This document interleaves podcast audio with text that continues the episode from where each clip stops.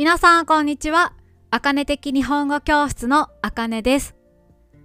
皆さんは日本人とコミュニケーションするときにいいのかダメなのかわからないときがありませんか？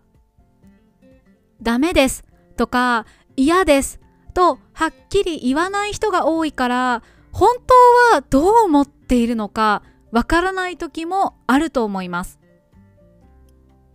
そして相手を傷つけたくないという理由ではっきり言わない人が多いように感じます。私や私の周りの人は察してほしいという表現をよく使います。察するというのは直接言わなくても相手が思っていることを推測する、予想するという意味です。こういう話をすると日本人全員がそうだと思う人がいますが、私が話していることは全部私の個人的な考えや私の周りの人のことや私の経験から話しています。この察する文化は外国では通用しないことが多いし、私は何度も失敗しました。これはPatreonのライブ配信で話したことですが、こういうテーマを聞きたいという人が多かったので、今回ポッドキャストでも私の失敗談をシェアしたいと思います。以前、日本語を勉強している人から、あかね先生の好きな内容だと思うから、私が書いた原稿をメールで送りたいという DM が来ました。私はその時、仕事が忙しくて読む余裕がありませんでした。そしてその人に、今ちょっと忙しくていつ読めるかわかりません。それでもいいなら送ってくださいと返信しました。私がどういう気持ちでこのように書いたのかわかりますか？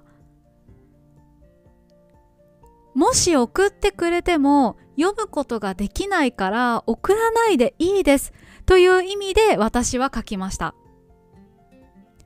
送らないでくださいと書くのはちょっと失礼だと思います。だから忙しくていつ読めるかわからないと書きました。その結果、その人から原稿が送られてきて少しびっくりしました。私が曖昧な表現を使ったせいで伝わりませんでした。これは 100% 私が悪いです。その人は私が日本語学校やオンラインで授業をしたり、YouTube やポッドキャストなどを配信していることを知っています。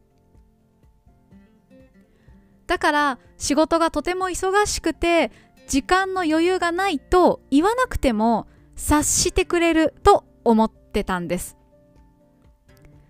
でもその人はその後も何度もプライベートの DM を送ってきました。一番長いメッセージは50行以上の内容でした。私は去年も似たようなことがあって、ちょっとなんですけど、精神的な軽い病気になったので、怖くて全部読んでいませんが、多分いい内容でした。私が今回皆さんに伝えたいのは、たとえどんなにいい内容でも、読む人の気持ちを察するのはとても大事だということです。自分の気持ちを長々と書いて満足できるかもしれないけど、読む人にとっては時間がかかるし、とても大変です。特に私は日本語を教える立場なので、日本語学習者が書いた文章を見たら、この表現は不自然だなぁと考えながら読みます。だからすごく時間がかかるし、メッセージを読んだり返信したりするサービスは私のオンラインレッスンやPatreonにはありません。学校の授業で学生が書いた作文や論文を読むのとは別の話です。今まで忙しいのを察してほしいと思って、こんな長いメッセージを何度も送られるのは迷惑だとはっきり言いませんでした。私はその人が悪いとは思っていません。それぞれの国の文化や習慣、考え方は違いますよね。でもこの前、自分の気持ちをその人にはっきり伝えました。そして理解してもらえたのでとても良かったです。これは国や言語とは関係ありません。ほとんどの生徒さんやペイトリオのメンバーは私が忙しいのを知っているので、重要なこと以外で DM を送ってくる人はほとんどいません。そして日本人同士でも日本語のネイティブスピーカー同士でもコミュニケーションがうまくいかないことはたくさんあります。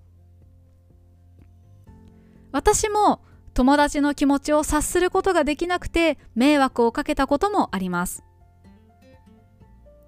今回は私もとても勉強になりました。皆さんはこれを聞いてどう思いましたか？皆さんがもし私と同じ立場ならどのように対応しますか？ここからは漢字の読み方です。察する、察する、推測、推測、原稿、原稿。やっぱりね、私ははっきり言うのはすごく苦手です。はっきり言ったことによって相手を傷つけてしまうのではないかと思ってしまうんですよね。でもやっぱりはっきり言わないと伝わらないことも多いし、はっきり言った方がいいということもたくさんありますよね。私もね、何回も本当に失敗してます。はい、じゃあ今日はここまでにしたいと思います。いつも聞いてくださってありがとうございます。また来週。バイバイ。